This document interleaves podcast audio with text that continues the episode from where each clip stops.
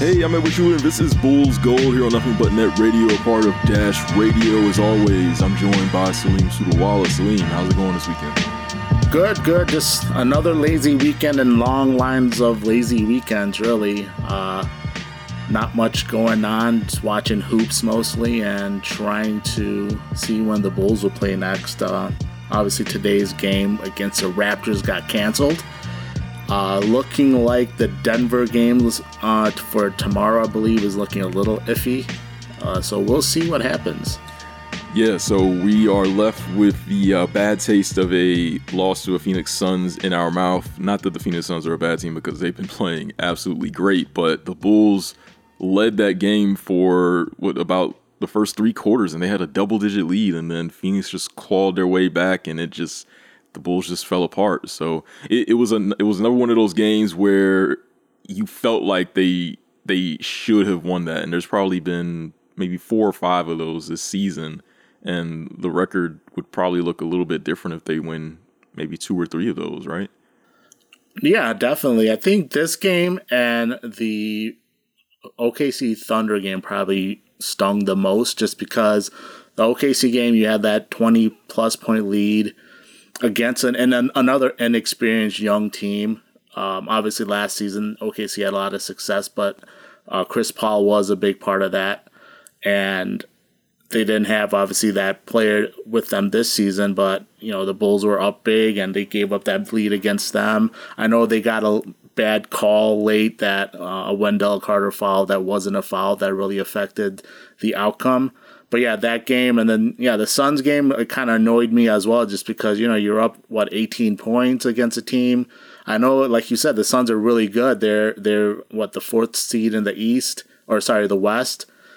Uh, they have a lot of talent, a lot of young talent, deep roster, uh, with a good mix of like veterans. Obviously, Chris Paul being an All Star still as a veteran, a leader on that team. You got you know guys like Jae Crowder that are veterans uh, similar to guys like Thad on our roster, uh, Garrett Temple on our roster, but obviously their overall talent with guys like Devin Booker, Ayton, um, Miles Bridges, uh, you know, being up even against them at by like 18, you figured they would be able to hold on, but you kind of see the same issues creep up in the fourth quarter with decision making, uh, turnovers, big, biggest issue turnovers where they had like 24 points off of uh, off of the Bulls turnovers. So yeah, this the the meltdown essentially happened, and then the Bulls lost.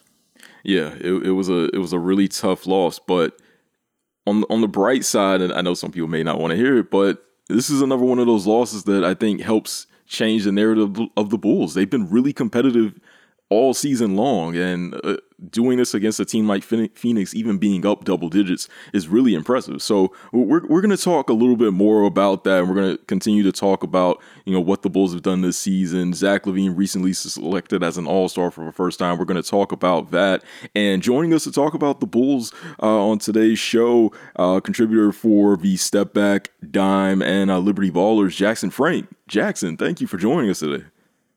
Yeah, thanks for having me on. I'm excited to talk about uh talk about the uh, good and, and competitive Chicago Bulls.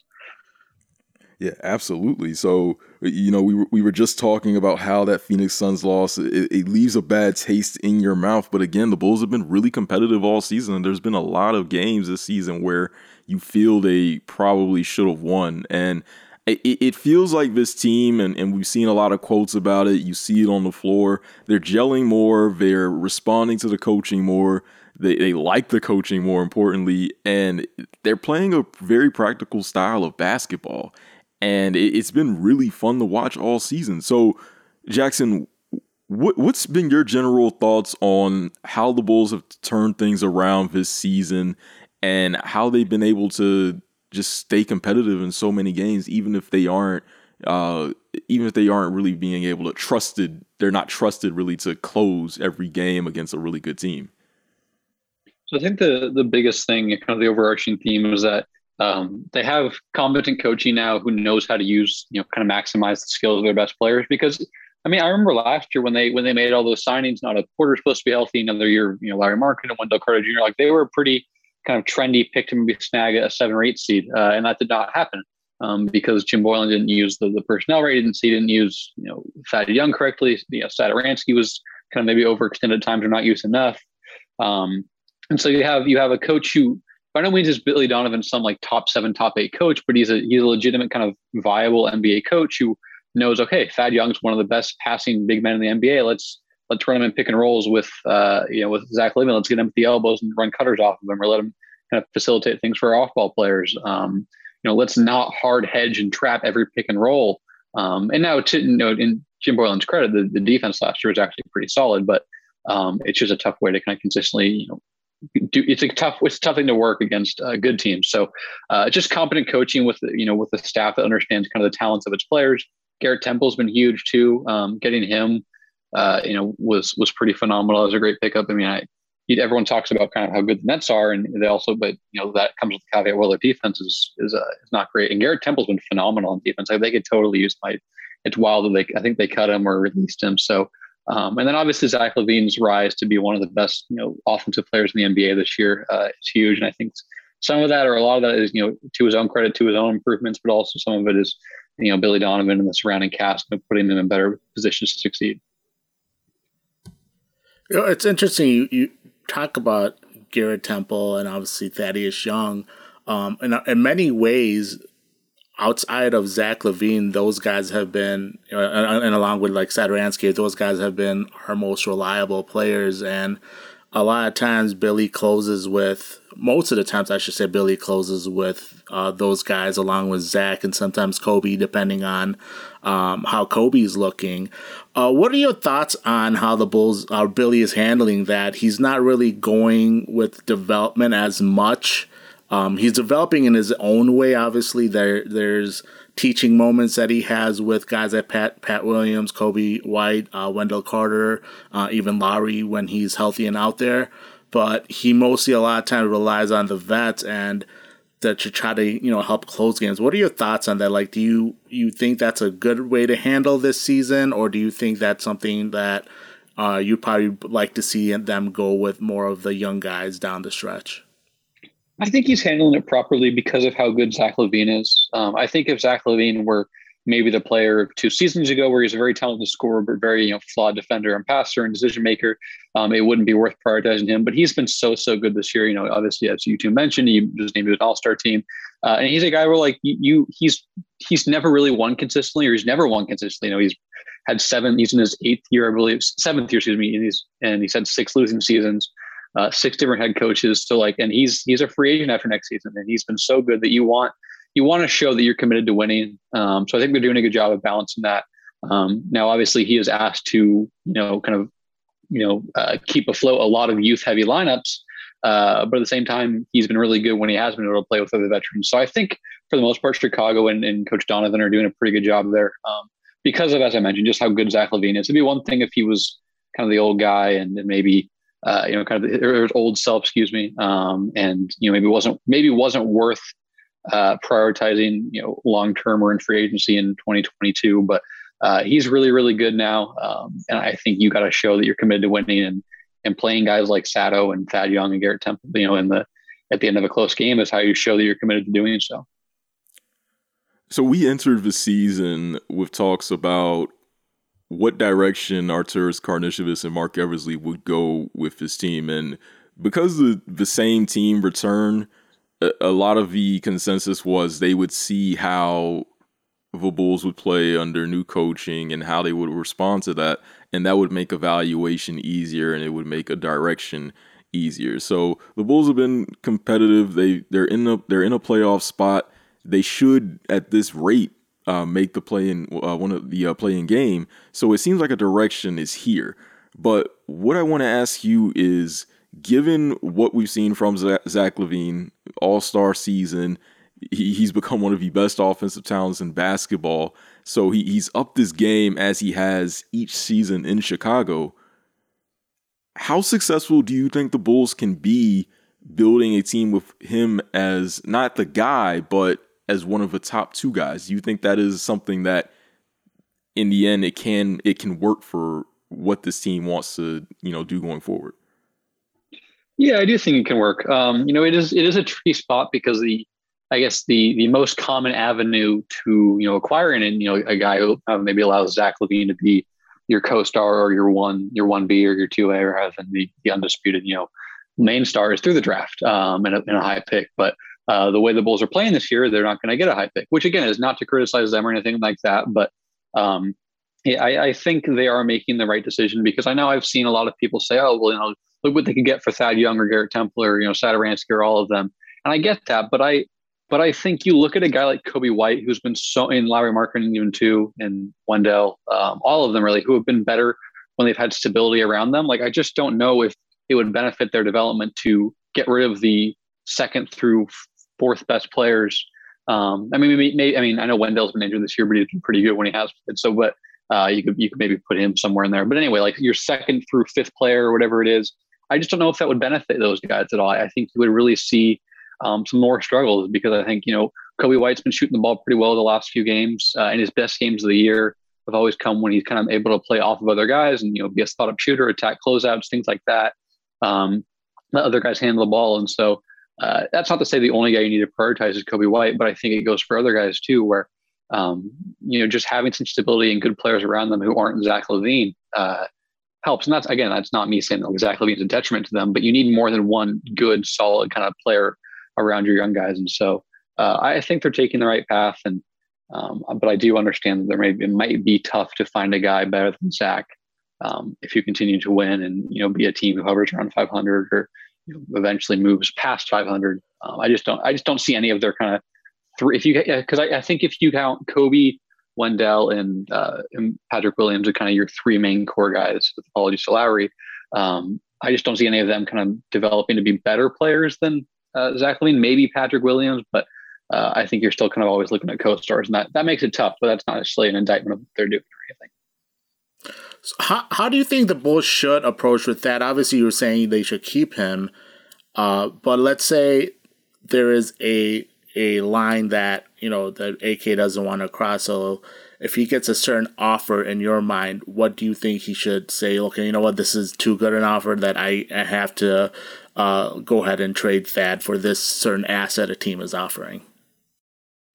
Yeah, I think something that would I, th- I think you know because Thad's been really really good. I know I know Bulls fans, Bulls people realize it, and I know you know generally a lot of informed you know NBA fans realize it too. But I think his his asking price should be kind of higher than maybe what you'd expect for a team that's below 500 um, because as I'm, he's really good. But I think something if I could get a pick that I think pick plus maybe like a, a somewhat enticing young player, uh, a pick that's like a that looks to maybe be in the top 20 or maybe in that like 14 to 22 range, I would consider. But I don't I don't want like I don't want the Bucks to come knocking and then them offer me. And I, I guess that's a bad example because the Bucks don't have like the ability to trade any first round picks for a while. But I don't want a team that's going to like finish 26th or 28th or be drafting there to be like, yeah, we'll give you a first round pick and like and some like you know G, you know guy who's been playing in the G League.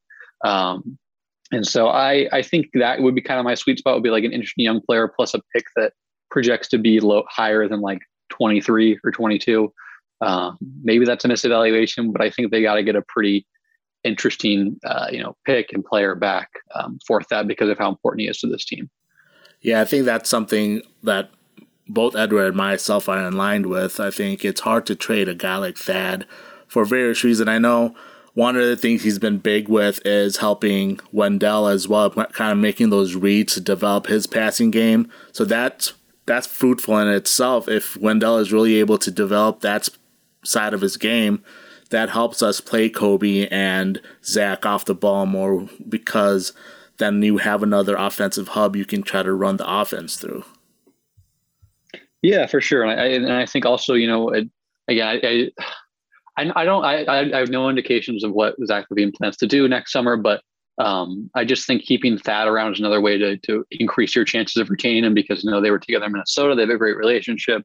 Um, I know Thad. said like like he was like Zach was his rook back in the day. So um, I know Thad that was a reason that Thad signed with the Bulls because he wanted to kind of you know be with Zach LaVine and help him kind of win.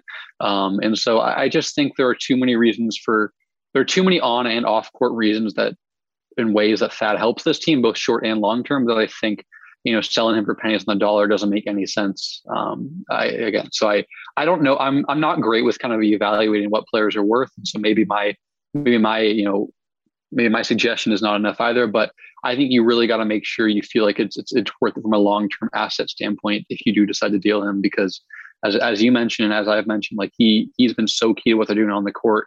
Uh, and he seems to have good relationships with guys off the court too. And I think you know both of those things are really key for a team that's still kind of trying to find its identity in terms of who it's going to be. You know, long term. I think this year they've kind of found found out who they are for the most part, but I think long term there's still some some uh, it's still a little hazy. And I think Thad can help clarify that, even if he's not kind of in the even if he's not in the plans beyond like twenty. I mean, beyond next season. Yeah, and we had Morten Jensen on our show uh, last week, and he has Thaddeus Young as the sixth man of the year right now, and we were all in agreement that it, it's just there, there's way too much downside to move Thaddeus Young unless you're just getting a no brainer offer. Like I. I, I linked it to, uh, and, and while it's not the same impact, when the Bulls traded uh, Nikola Mirotic to New Orleans uh, a few years back, and they got a a first round pick that ended up turning into Chandler Hutchison. At the time, it was it was fine value because you got a first for somebody who didn't really fit your timeline, but long term, Chandler Hutchison is not even in the rotation right now. So it, it while you can also say that yeah, but you could have took somebody else. It's just it's it's so many things that are up in the air. It's like a draft pick looks good until you use it and you actually have to hit on it. So uh, for for me, like Thaddeus Young is just not somebody who I would move unless, like you guys have said, we're getting something that you just it, it's just undeniable. So if the Bulls aren't moving Thaddeus Young, what direction do you think this team could go uh, go in at the trade deadline? Lonzo Ball's been somebody who a, a lot of Bulls fans are on board with because they feel like he he improves the playmaking. He gives you a versatile guard who can defend, and his shooting numbers have bounced back in a big way uh, the last few seasons. So he he just seems like a, a tailor made fit for this uh, team. So what players do you think would make sense for this Bulls team if they are buying at the trade deadline? Yeah, if they're buying, um, that's interesting. I think Lonzo Ball obviously makes a ton of sense. I I caught I think like the last 18 minutes or so of that Suns Bulls game on on Friday, uh, and you, you could just see there were so many times where like they just need another, you know, stabilizer out there. Um, Sato is good at that, but he's just not a good enough caliber of player all to you know warrant playing 37 minutes a night. I mean, I guess nobody plays 37 minutes a night unless you play for Thibs or you know now Nate Bjork in Indiana these days. But um, just someone who you can play and like play a lot of minutes. And again, Shadow, I don't know exactly what Sato's out, but he's playing a big role. But I think you need someone else like that. Um, and, and I think it, he doesn't solve everything by any means. I mean, you're still in a spot where uh, you know, like you still need more dribble penetration from someone besides Zach LaVine. Um, that's not Lonzo's game. Coby White can do it kind of when he's you know attacking a, a tilted defense, but his his handle really hurts him from kind of a standstill. Um, but I think he would help for all the reasons you mentioned, and just someone who can kind of be a play connector. Um, Zach LaVine is so good at compromising defenders with his burst and the gravity he has to score. Um, that if you could have another guy outside of Thad, you know, even Wendell, uh, who was able to kind of make the proper read off of that when Zach LaVine's doubled or, or trapped in pick and rolls. Um, that would be huge. I, I am trying to think who else comes to mind. Um, I just I, I, don't even I think um, I, I'm totally fine with them just kind of standing pat. And if maybe something someone offers something uh, and something comes around, I think it makes sense. But I think generally speaking, I would probably be seeing what the market is for for Lauri Markkanen.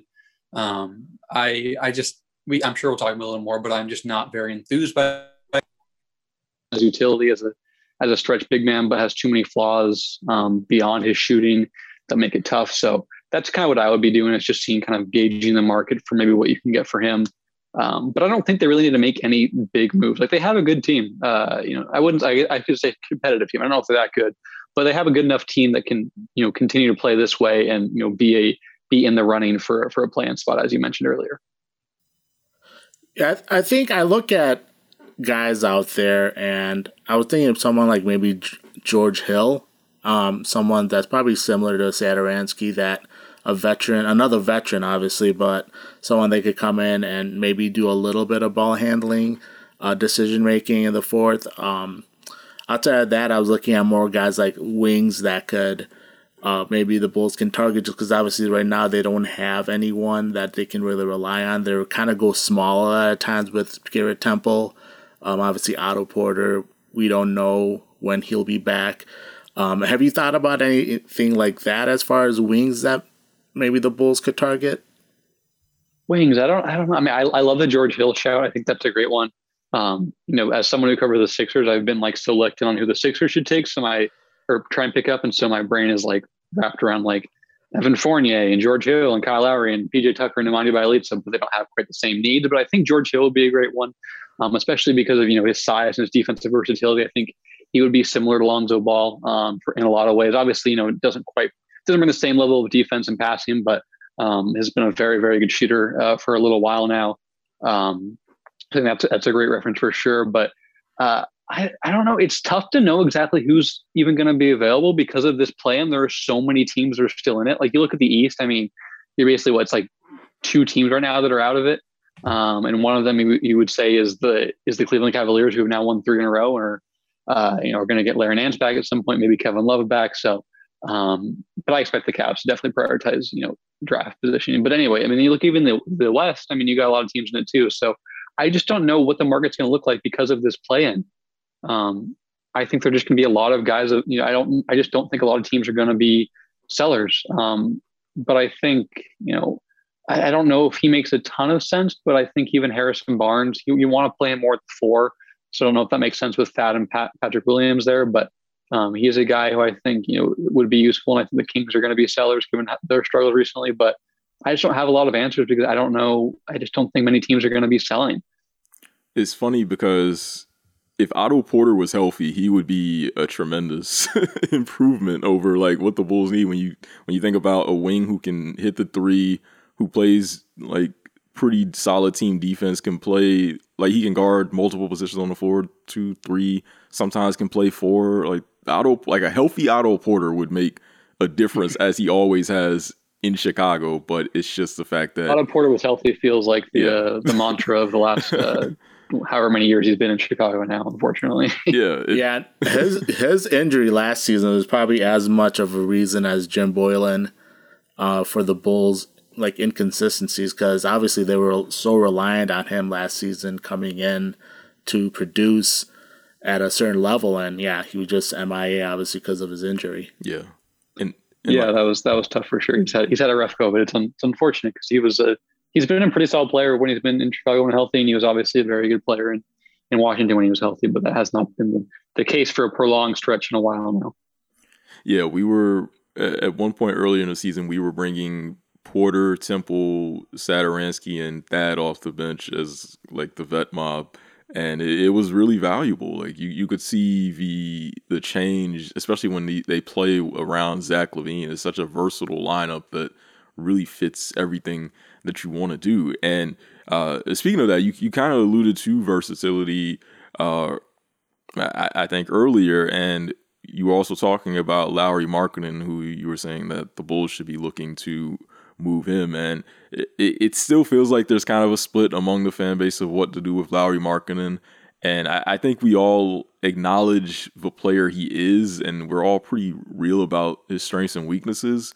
But it, there's still a there's still a decent you know chunk of the fan base that does want him back long term, and they think that he can still kind of be that that matchup nightmare seven footer that he was advertised as when he entered the league. So, uh, with Lauri Markkanen, what do you make of what he's done this season? It's only it's a pretty small sample size, but his percentages are up. He's shooting the ball better, and he seems a little bit more comfortable in the offense. So, what do you make of what he is as a player now, and what do you expect from him going forward, regardless of if he's with the Bulls or not? Yeah, so I mean, he's a guy as I mentioned. He is having a, a very good shooting season to his credit. I mean, he's at he's at 51% from the field, almost 40% from three on over seven attempts per game. Uh, you know, 84% from the line. Uh, you know, so he's at 19 points, and he's at uh, you know 65% true shooting. And like, I know, I know where the the offense has kind of been. You know, some of the offensive numbers around the league are pretty absurd, but uh, for a guy in his fourth year, averaging almost 20 a game on 65% true shooting, that's that's pretty ridiculous. But um, whenever I've watched him and watched the Bulls this year, like I don't feel like he's some different player. Um, you know, you compare that to a guy maybe like, and this I'm not that like I don't think it's necessarily fair to compare them on the same scale, but if you compare compare to a guy like Shai Gilgeous-Alexander this year, who's taken a big leap, like he looks like a different player. He's shooting way more threes. He's basically impossible to stop getting to the rim. He's a better passer this year. I just don't feel like there's much different with Lauri Markkanen aside from the fact that more shots are going in. He's in a more competent offense. And so to his credit, like he's making shots. Like he deserves credit for that, and he like and whatnot. Um, he deserves credit for making, uh, you know, getting better, more comfortable in this offense. But um, I just don't see the path to him. Like I, I, shouldn't say I don't see the path. I don't see like kind of the current outline of maybe the contingent of Bulls fans who see him as this mismatch, this matchup nightmare because he can't really exploit smalls in the post because he's he's kind of he's very weak for a big man. he avoids contact a lot. Um, he's not really a dribble drive creator. Like he can he can do the occasional like you know one you know shot fake one or two dribble pull up or sidestep, but not really much of that. He's a very bad passer. Um, he's he's a very bad defender too. Um, and so I just see a guy who like has some versatility as an off-ball shooter, and that's very useful for a guy his size. But I don't think you get all the benefits of a seven-footer who can, you know, you know, run off of a pin down or take a handoff and shoot because he's not going to be the one. He's not finishing lobs. He's not posting up against smaller guys. He's not creating on the short roll. So um, I see a guy who definitely has has value and utility in the NBA. He's going to be in the NBA for a long time because he has size He can shoot kind of off the ball and a, a lot of different you know outlets. But I just don't. I just think kind of the idea of him is uh, is much rosier than the actual player he is and what he's even the flash, flashes he's he's shown over his first three and a half years. Yeah, it's it, with Lauri. It's even when he's playing well, or even if he's like just shooting the ball well, it's it's still tough to justify the long term, uh, like the long term appeal because he just doesn't really bring much defensively, like at the four or the five. If he could bring something defensively, maybe even at the five, like the value would be insane. But like, as it as it's pres as it presently is, it, it feels like the Bulls are a better team when they can play someone like Patrick Williams at the four who can defend, who can not not not the shooter that Lauri is, but can make a shot, could potentially get better with his jump shot, and feels like he brings more to the table, more athletic, quicker. Is just more possibilities for different lineup combinations, especially when you can play someone like Patrick Williams at the four and even Thad in like small ball five. It just feels like the direction the league is going in. But yeah, Lauri Markkanen, even though he's shooting the ball well, it just feels like there's it just feels like there's still a lot missing. Yeah, exactly. And I, you know, like I, um, I, uh, oh geez, I'm losing my train of thought. Any, uh, I, so I, at one point I was just looking up some numbers every now and then. And I was like, oh wow, he's having a great year. And so, um, I caught up on a few Bulls games. I was maybe a little behind, and I was like, this guy doesn't seem like a different player. Like I, and I talked with a couple of people who cover the Bulls and whatnot, and they were like, yeah, he's just he's for the most part he's hitting more shots. So um, again, he deserves credit for that. By no means am I trying to take that away from him, but um, I generally I generally am it just doesn't. I'm not super inspired by it um, beyond some shot making. Like you can even compare it to a guy like Zach LaVine this year, who yes, he's his efficiency is off the charts compared to prior years, but he's a better player. He's he's a better defender. He's a better decision maker and passer.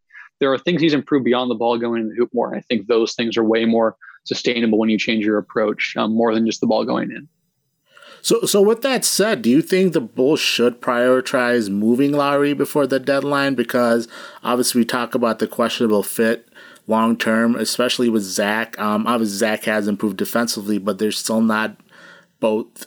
When you put them together, there's still you know a problem on the defensive end, and the fact that Lauri doesn't really provide a lot much outside of when he's shooting well on, on the floor. So do you think that's something that AK should really just look at, trying to cash in on any value that Lauri might have, and just move on? Yeah, I, wouldn't. I wouldn't necessarily just like completely sell him off. Um, you know, I would try and get something that because I mean, again, he's a seven footer who is having a great shooting season, and that has value.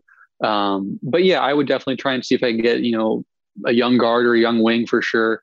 Um, because as you mentioned, like, it's not a great fit with him and Zach. You know, Zach is much improved. He's he's more of just a, a passively bad defender rather than kind of the bottom tier as he's been. Maybe not necessarily last year. I think he was better last year, still pretty bad, but the prior two years, especially for much of his career, I thought he was kind of in the in the lowest rung, you know, for most guys. But um, you know, I, he deserves a lot of credit for improving kind of his awareness and you know reading plays and recognition and whatnot. So, um, but back to the subject, yeah, I think because as as we mentioned, you know, you have a guy like Patrick Williams who's having a, a really really encouraging and impressive rookie year, whose optimal position is also the same spot as Lauri Markkanen, and he just provides way more. He can he has he has that awesome mid range pull up already. He's shown some very impressive, you know live dribble passing flashes, particularly with his left hand. He's a great weak side rim protector for rookies. So there's a lot more skills there at the same position, and I think that suit kind of the your best player right now. I think I think Patrick Williams fits very well alongside Zach LaVine and Um, even Thad Young, as you mentioned, is a, is a four slash five. So um, I just don't know. Like, I just don't know how much you how much you can play. You know, Lauri Markkanen, um, and obviously you can play him, but I just think he just doesn't make a ton of sense on this team and doesn't necessarily complement um, the other players very well beyond just being a very good shooter, which is a which is a very valuable skill. There's there's a lot of you know use in that, but I don't think it's enough to override kind of how he overlaps and maybe diminishes some of what other guys can do that are crucial to this team's you know short and long term vision. How do you project Patrick Williams long term? Like, what do you think his? I'm sure there are a lot of different outcomes that can happen, but what do you think his like most realistic upside is in the NBA? That's tough. I'm I'm really encouraged by him. Uh, I I think I was definitely a little too low. I think I had him in my like six to twelve range of my my board, and that was a really tight tier. But I think I could probably put him in a different tier now. Now, I mean, um, like I think he's I think he's one of the most five most promising rookies this year, um, based on what I've seen. I just think there's so much there, and it feels like like I was talking recently with Will Gottlieb, who uh, you know was worked at Bleacher Report and whatnot, is obviously someone who covers the Bulls to an extent, and he he put it really well in that like so many of the things that Patrick Williams messes up on are rookie mistakes. Like he'll he'll attack off the catch and he'll travel, or he'll you know he'll uh, he'll miss a rotation every now and then, or he'll take the wrong angle around the screen. Like there are so many easily fixable things that he does um, that he screws up on that are that I, I, am not really worried because of all the things he can do. Like as I mentioned, that um, some of the things he did in that first game of the year against the Hawks, like I think I comped together like three or four passes, and that it was his first regular season game. He was throwing some like pretty impressive skip passes um, on the move. So I I I don't know how. Like I'm not. I, I don't know.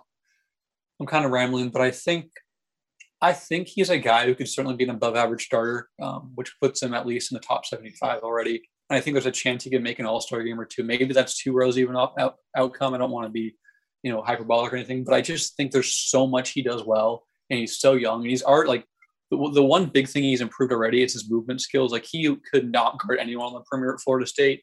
And while he still has significant troubles, like the Bulls sometimes are putting him in some pretty tough spots to the perimeter.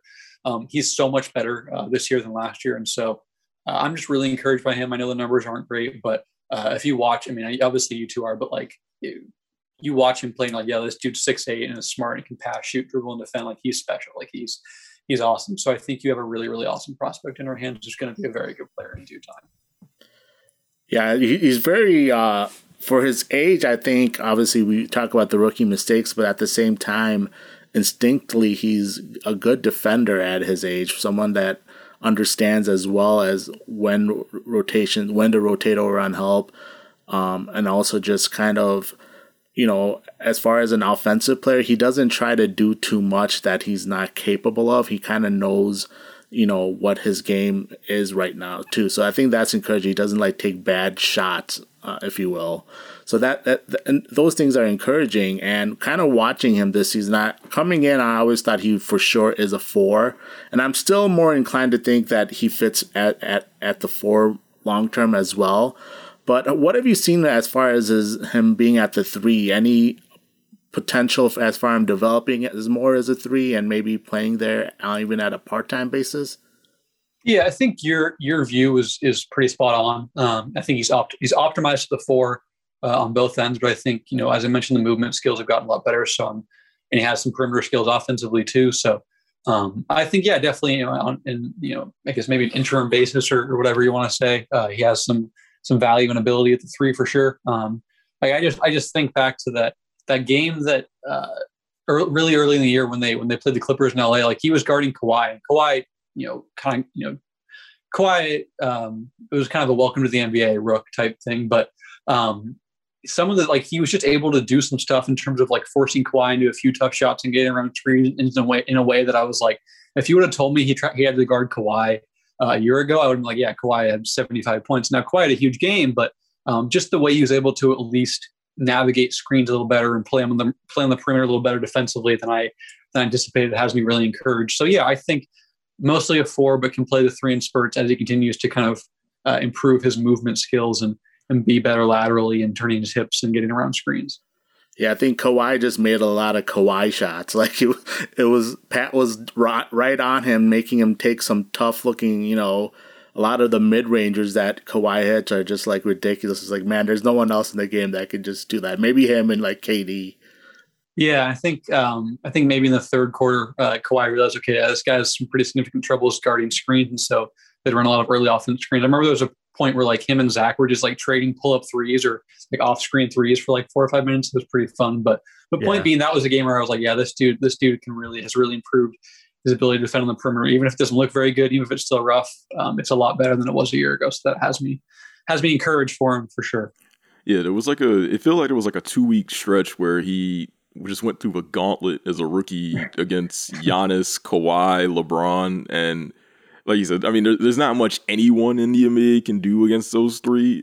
I mean, regardless of experience. So the fact that he looked like he belonged and that he, he didn't look just like lost, like it, it was a really good sign. And the other encouraging thing, well, it, it may be intimidating. I mean, he just doesn't wear a warm up when he's going through the layup lines. So it's just it's really scary. Like, he, he's, a, he's, he's ready to go. He, he, doesn't need to he doesn't need to worry about all the uh, the co-curriculars. He's, uh, he's he's he's he's ready from the outset.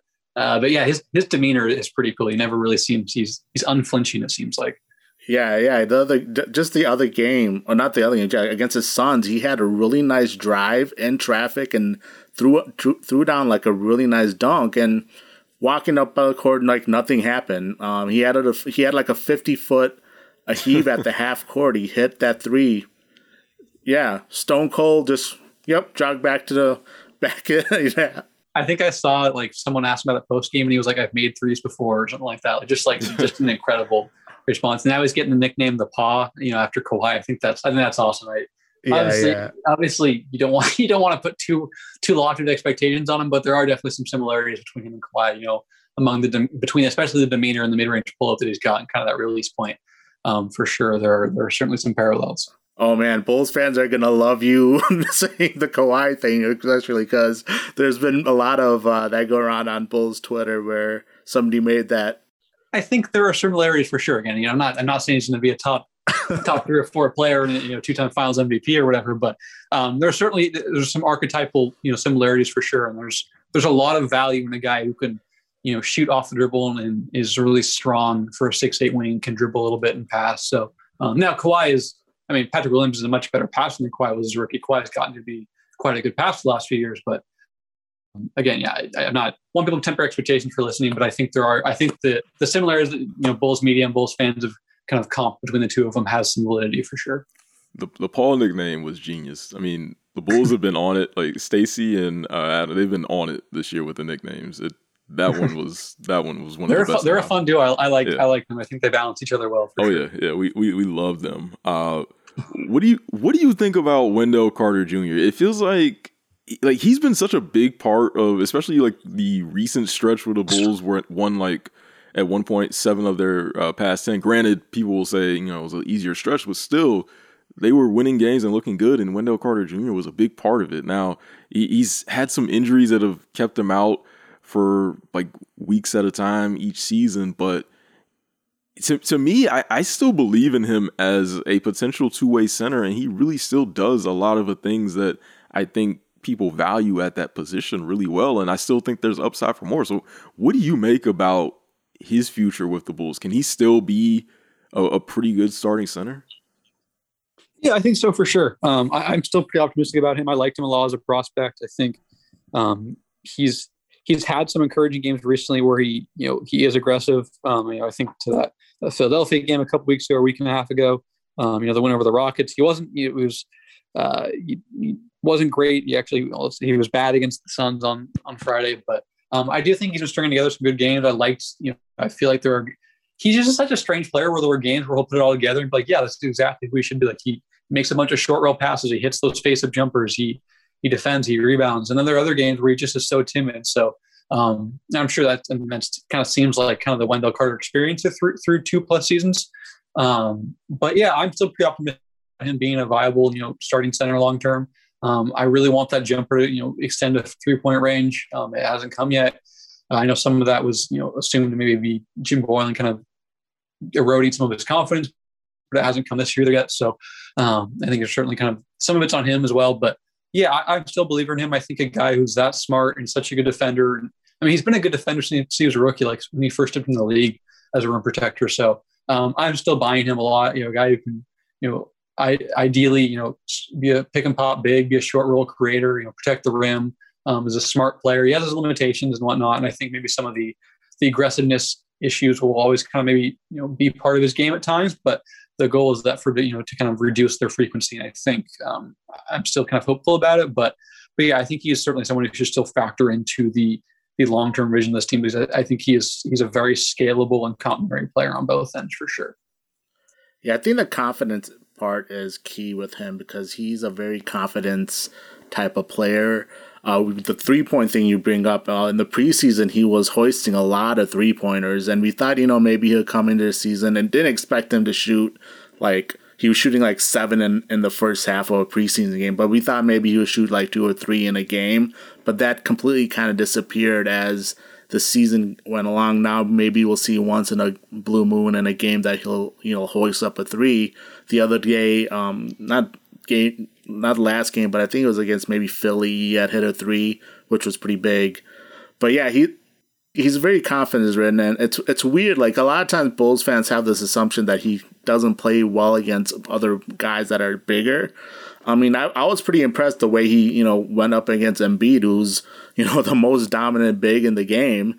Um, I, I liked his aggressiveness. He really kind of went at him and wasn't you know backing down. And then yet last game against the Suns is the, the exactly perfect example of of of confident Wendell and and timid Wendell against Ayton, who's again not to say Ayton's like a bum or anything like that, but he's not Embiid exactly. And even though he's very talented in his own right, but he was very timid against Ayton and didn't really go at him and kind of seemed a little you know you know wary of how to attack.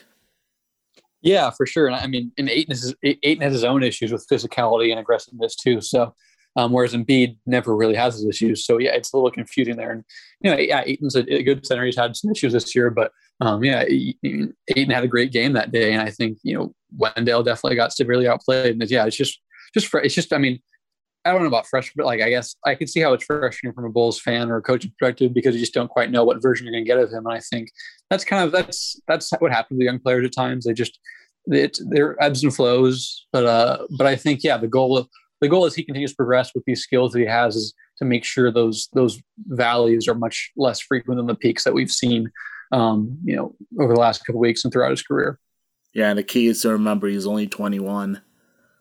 Yeah, yeah, for sure. I mean, it, I mean, he's he's he, he's already playing pretty significant minutes as, as, he has since, since he entered the league. But but yeah, that, I mean, that's the biggest thing. Is it seems easy to say, but just making like just tapping into that that mindset that he's got to be a scorer and look to or you know look to create more. He can't he can't always just like get the ball at the elbows and trying to be facilitate the dribble handoff. If there's nobody in front of you, take that little dribble and hit that hit that shot in the paint. So um, stuff like that. And I mean, change your mentality and shifting your mentality is tough. You look at it. I mean, a guy like Ben Simmons, who it's kind of finally starting to click for him to be more aggressive attacking downhill. And he's in year, he's in his year fourth year in the NBA, fifth year since he was drafted. So it just takes time with those things. And so um, I think you know patience is important. And hopefully he can kind of start to start to string together more more consistent aggressive games. Jackson, thank you so much for joining us today on Bulls Gold. It was a blast talking to you about the uh, Bulls and we have just been really enjoying this season because it's just been a bounce back from all the crap that we dealt with last season, where it just felt it, it, was almost like a chore watching this team sometimes. So just to be able to like talk basketball practically and seeing competitive basketball again is just been been really dope to see. But uh, thank you again for uh, joining us. Can you let our listeners know where they can follow you and tell us what you're working on right now? Yeah, so you can follow me on Twitter at Jack Frank underscore JJF. All the places that I write for in my bio, as you mentioned earlier. Uh, currently, I'm working on a little Nikola Jokic piece talking about his improvements as a scorer this year. Um, we'll have some stuff on Tyrese Halliburton and Shai Gilgeous-Alexander soon as well. Um, but yeah, you can follow me there. You, I'm always posting nonsense regarding the NBA or you know whatnot. So uh, yeah, be on the lookout for those things. And uh, the easiest place to find where all my work is is through that Twitter bio. All right, Salim. Any final uh, words before we wrap up? No, yeah. Thanks again to Jackson. Definitely follow him. He's one of the best NBA follows. Um, I discovered him sometime last season, but he uh, he's definitely someone that watches a lot of games, so he's not speaking out of uh, ignorance. He's actually, you know, puts time into his work and his craft. So he's uh, he's a great follow there. And yeah, hopefully we'll see what happens with the Bulls tomorrow.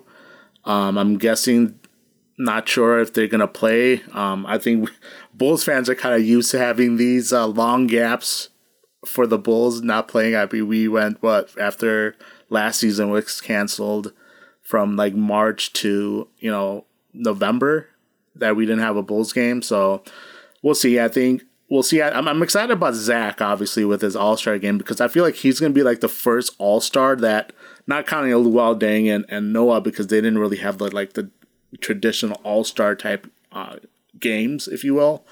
Um, because Jimmy and Derek were very timid in the All Star game. They're not timid, I should say, but they didn't really care about the All Star game and wanting to go out. And I feel like Zach is going to be the opposite of that. He's just, I think when he's out there, he's going to actually try to be, you know, a performer. So I'm I'm interested to see how he does, and maybe he kind of steals the show.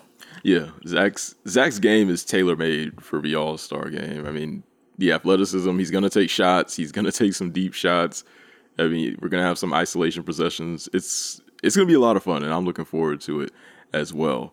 Uh, so yeah, that concludes uh, this week's Bulls Gold. As always, give us a follow at Bulls Gold, and you can always catch us here Tuesdays 9 8 Central in the morning on Nothing But Net Radio, a part of Dash Radio. If you missed any past shows, you can uh, check us out on Spotify, on iTunes, wherever you get your podcasts. And for Salim Sudawala, I'm Edward Schuler, and we will catch you next time on Bulls Gold.